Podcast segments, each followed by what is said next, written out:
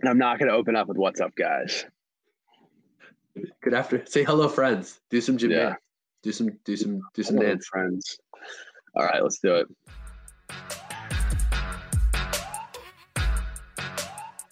Happy Friday, everyone. We are happy to be back with another episode of short term high volatility investments. And since spring is in the air, you know that means baseball talk. So we're excited to dive into some of the many stats we use to handicap America's pastime, including angles to take and sites to reference. Lots more baseball and big data talk coming in the future, but enjoy the show.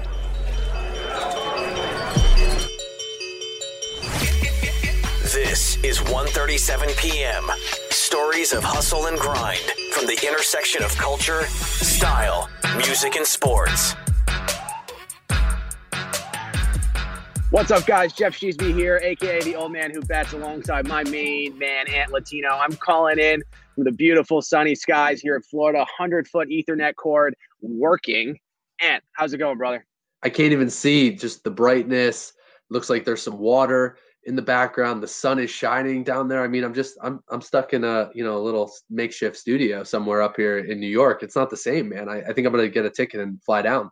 Yeah, come on down. Flights have increased in pricing, and yeah. yeah, we got room for for the more the merrier. As long as you're bringing some hot bets and some cold beers, we can make it work. But guys, we've Love got it. a great show for you today, short and sweet. We're going to be talking about MLB strategy, how we approach it, where we find our data, what data matters to us.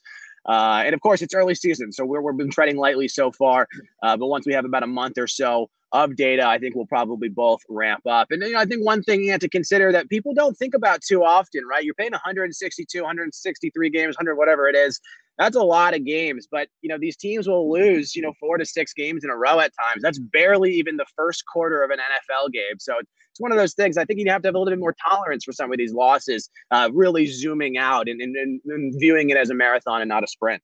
Yeah, hundred percent. Also coming off last year, everyone's got to take it with a grain of salt. Remember, we had some bubble situations. We had a shortened season. I mean, what did we end up at? 60 games last year? I can't remember the number off the top of my head, but it was not the 162 that we're used to, not the way these stats and these guys stretching themselves out in a normal spring training. Like last year, and the data looked very different as well. So you're trying to gauge that as well as build upon the early season and how to gauge things. So I, I do think patience is important as much as people don't want to hear that. Got to build bet by bet. You know, a little phrase I know you like to throw around.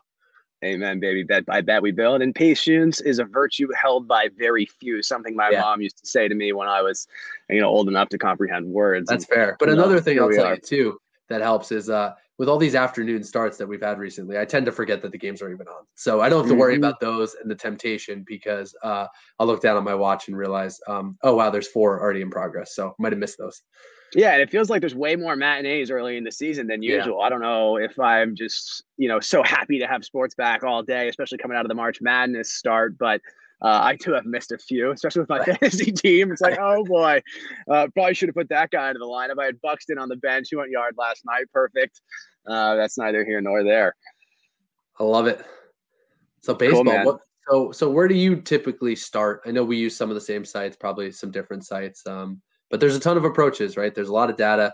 Sabermetrics, I think, when you really take a step back and think about those types of terms and, and that methodology, that really got started and got grounded in baseball, right? Um, so there's a ton out there and almost new stats in different ways popping up that I feel like other sports have started to catch up to, but baseball is really the the you know the home for some of this.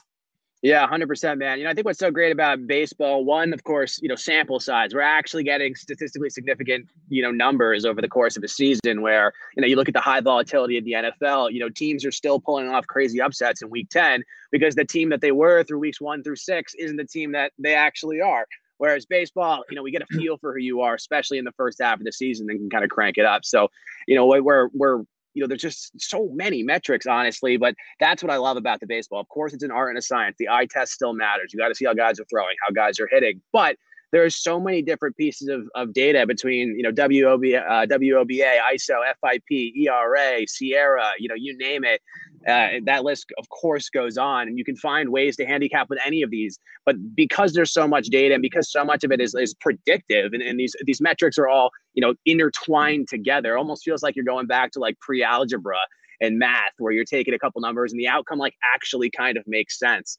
Uh, and that's what I love so much about it. So, you know, my Bibles, you know, we're talking about where are we getting our data? I'm sure there's a ton of sites out there. I use three sites religiously. I start with dailybaseballdata.com. From there, and I really love to, to take a, a pitcher first approach uh, on mine. I overvalue pitchers in all of my handicaps compared to, to, to hitting trends. Um, but I love looking at both the, the sweeping season long trends of a pitcher as well as the specific matchup trends, not dissimilar to what I do with NBA props, looking at defenses versus positions, things yeah, along those lines. Sides of that matchup, right? Exactly, but daily baseball data, you go to pitcher uh, pitcher matchups, and it shows you their career stats against the starting lineups that they're going to be facing. So very specific. And from there, I look for for sample size, right? If a guy only has four or five, you know, six appearances against this starting lineup, uh, I'll probably tread lighter on that game, even if it's a highly touted rookie or somebody who was just traded from the AL to the NL, so they haven't seen as many bats. You know, I do like to see that sample size as as just you know kind of creating more reliable data. But generally, I start with uh, dailybaseballdata.com uh, and look at that uh, matchup versus data. We can go a little bit deeper into the stats I like, but I'd, I'd love to hear about you know what sites you usually start on. Yeah, another one that I'm typically on a lot, and sometimes this is just doing some, you know, searching and then looking into, like you said, the matchup, uh, the statistics, more of the sweeping approach here because you can get a lot of career stuff. You can also get some good splits to see home and away is baseballreference.com. So obviously mm-hmm. this place is a bible, you know, for uh, you know, both team statistics and player statistics, but one of the things I do love on there is getting some of those home and away splits. You can even see spring training stats uh, if you're talking early in the year and you wanted to see how how some of these guys perform. So a ton of data there, very searchable, you know, very easy to use. Um, baseballreference.com. Don't leave home without it. I love it, man. I love it. And you know, the second site that I love to use, and this is before I even look at lines, right? I mean, some right. people look at the lines and engage strength and whatnot. I like to come up with kind of how I think the game is going to go, and then use the Vegas line to either gut check it or essentially deem my analysis probably incorrect. But after I'm done with dailybaseball.data.com, again in a second here, we'll get to the stats that we actually look at. Uh, I go over to ballsant.com. Similar thing. I'm still looking at matchup matchup data uh, but that one's got FIP, which is fielding independent of pitching, measuring essentially a player's ERA would look like over a given period of time if the pitcher were to have experienced a league average result on balls in play and a league average in terms of timing. So it takes out a lot of the outliers. It takes out a lot of the actual outcome of what happened in the field. Um, and, and that's on the matchup base up basis. So one of those stats that I can get a, a feel better for um, you know, essentially what his ERA should be against this starting lineup. Uh, I think it's a great way, especially with like overs and unders and things along those lines. Because a lot of times you'll see a guy with like a two or three ERA, but against this matchup with like a six plus FIP, uh, and from there, that's always, a, of course, a concern. Yeah, and that's what you got into. I think a, a key part to touch on there is removing some of the outliers, right? When you're dealing with you know such a significant amount of games and at bats and, and data to look at you do want to try to remove some of these outliers because these guys are human right? Uh, uh you know a, a, good hitter is hitting what you know high twos low threes from a batting average standpoint if you just look at that and are trying to jump it out. So to get into some of these adjusted metrics where it is looking at uh, some of the different strengths and weaknesses on both sides and trying to normalize it um, is really important. I think another site that does that well is fangraphs which i think we both utilize to some degree right yeah, and Jeff, I think another one that we both use a little bit, so I wanted you to get into it was uh, was Fangraphs, and uh, you know that is another one where you get a lot of team and individual uh, stats available, a lot of different metrics that are a little bit more predictive in nature. Are you using Fangraphs as well? I love Fangraphs, man. That's that's part three of my process. I go yeah. daily baseball data matchup. I go to Baseball Savant specifically for that matchup FIP, and then I hit Fangraphs for the sweeping trends and look at ERA versus FIP versus XFIP uh, to look at kind of whether or not the the pitcher should regress uh, or not regress um, for, for the season, right? And, you know, I think it's important to touch upon kind of what some of these metrics mean and what we look for. You know, in my initial analysis here, starting on dailybaseball.com, you know, I first look at the comparison between weighted on base percentage, uh, you know, one of the more important metrics I think in baseball, essentially measuring the value of a hit rather than just batting average, which is super important. From there, I also compare pitcher ISO. Again, this is all on the matchup data. ISO, isolated power, a measure of how the hitter's raw power uh, and tells you kind of how often they hit for uh, extra bases. And the league, it's always important to know where kind of league average is here to, to quantify that, right? League average of WOBA is going to be 320. So anything over that is somebody who's hopefully going to get rocked. League average of ISO here, uh, 0.140. So a guy with an ISO of a pitcher with an ISO of like 200 or 250 probably gives up a lot of dingers. A great indication that an over might hit, even if they have a very good ERA. Uh, also, love looking at um, of course, batting average, fine. You know, factor that in. But then I move on to to uh, to fan or uh, to baseball savant, excuse me. That's where the fielding independent of pitching. That's FIP is going to be in. And again, that normalizes um, essentially what an ERA should be. Takes out all the variance of what actually happens on the play and grades it specifically on the league averages. Um, and once all that's there, I kind of put down my thoughts of, of exactly where we should be. And then I looked at, at Fangraphs. That's where we're going to look at current season ERA, past season's ERA, uh, versus expected FIP. So what it would what the projection is of where he should have been compared to the actual outcome of it. And that's a great way to see if a guy should get better or worse. If a guy has a 2.5 ERA and a 4.5 FIP and a 6.0 expected FIP, he's still getting lucky. Uh, and that's something that he should be regressing. So that's a pitcher we would look to fade, of course. You look at the similar metrics there. Yeah, similar metrics, especially on the pitching side. I think you can really key in on look for some of that regression. Uh, I think it's also helpful too, and, and, one of the things I'll look at is you know some of the home runs and Ks and walks and stuff given up per nine innings. Uh, again, just to see how these guys are trending. I think one interesting one that jumped out the other day, and then we talked about it a little bit, was Max Scherzer. Late last year, he was giving up the home run ball. Uh, you look at it, you know, the line comes out. You're checking some of these statistics, Nats, Braves, um, a short line. A lot of people see that. They're like, oh, mad, mighty Max on the line, and I can get him at minus 120 all mm-hmm. day. I'm going to take that, right? But you really got to dig deeper. I ended up being on the Braves, uh, actually the wrong side of that bet, but it wasn't because of Max Scherzer. That was because of Braves pitchings and other things I probably didn't weight heavily enough.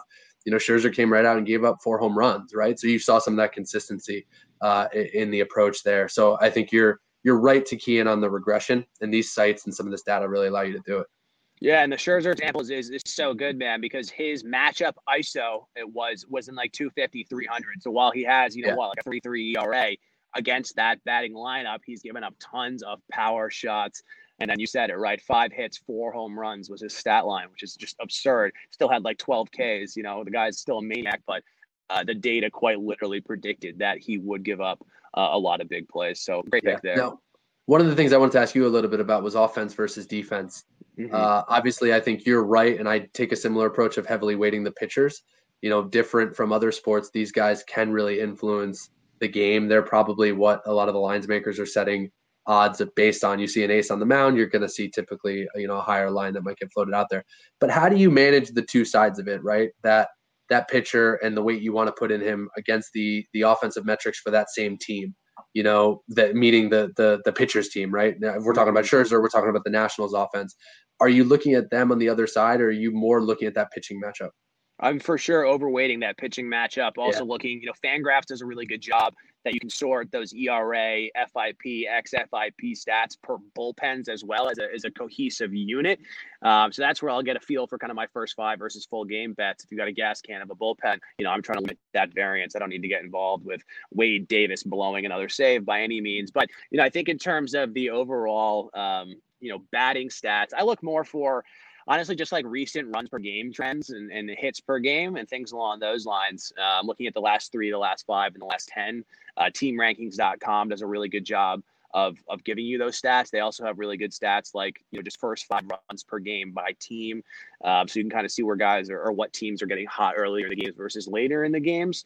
Uh, but I don't go as deep with kind of expected metrics, um, you know, of, of, batters and any advanced advanced metrics of the batters as I do with the pitchers. But you know, if it's the type of thing where you know, it's always a bit of a catch 22. A team hasn't scored. Look, look at the Red Sox first three games, right? They had five hits in that entire series or something like that. It was the worst offensive performance they've right. had on an opening series since 1973.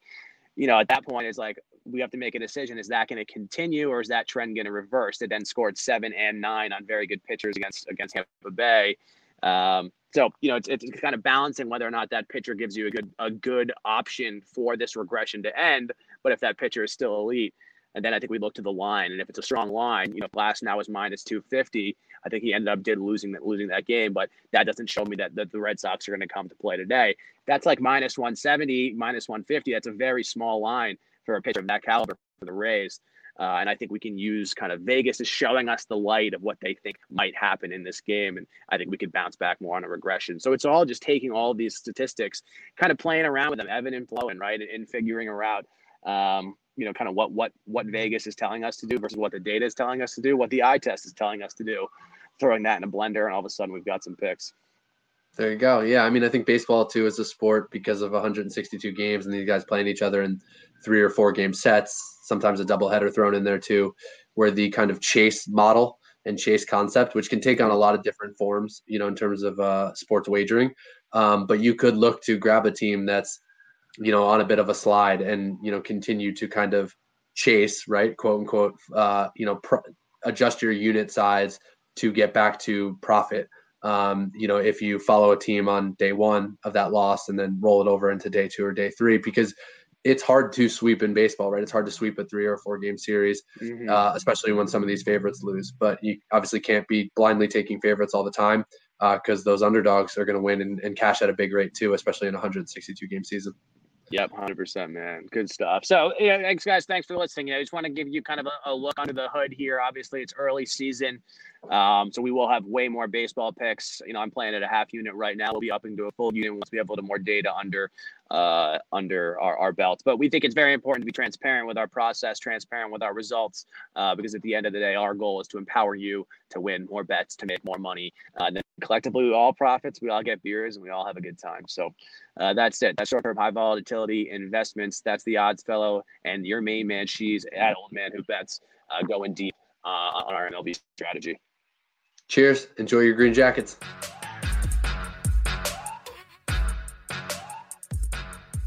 Thank you all for listening.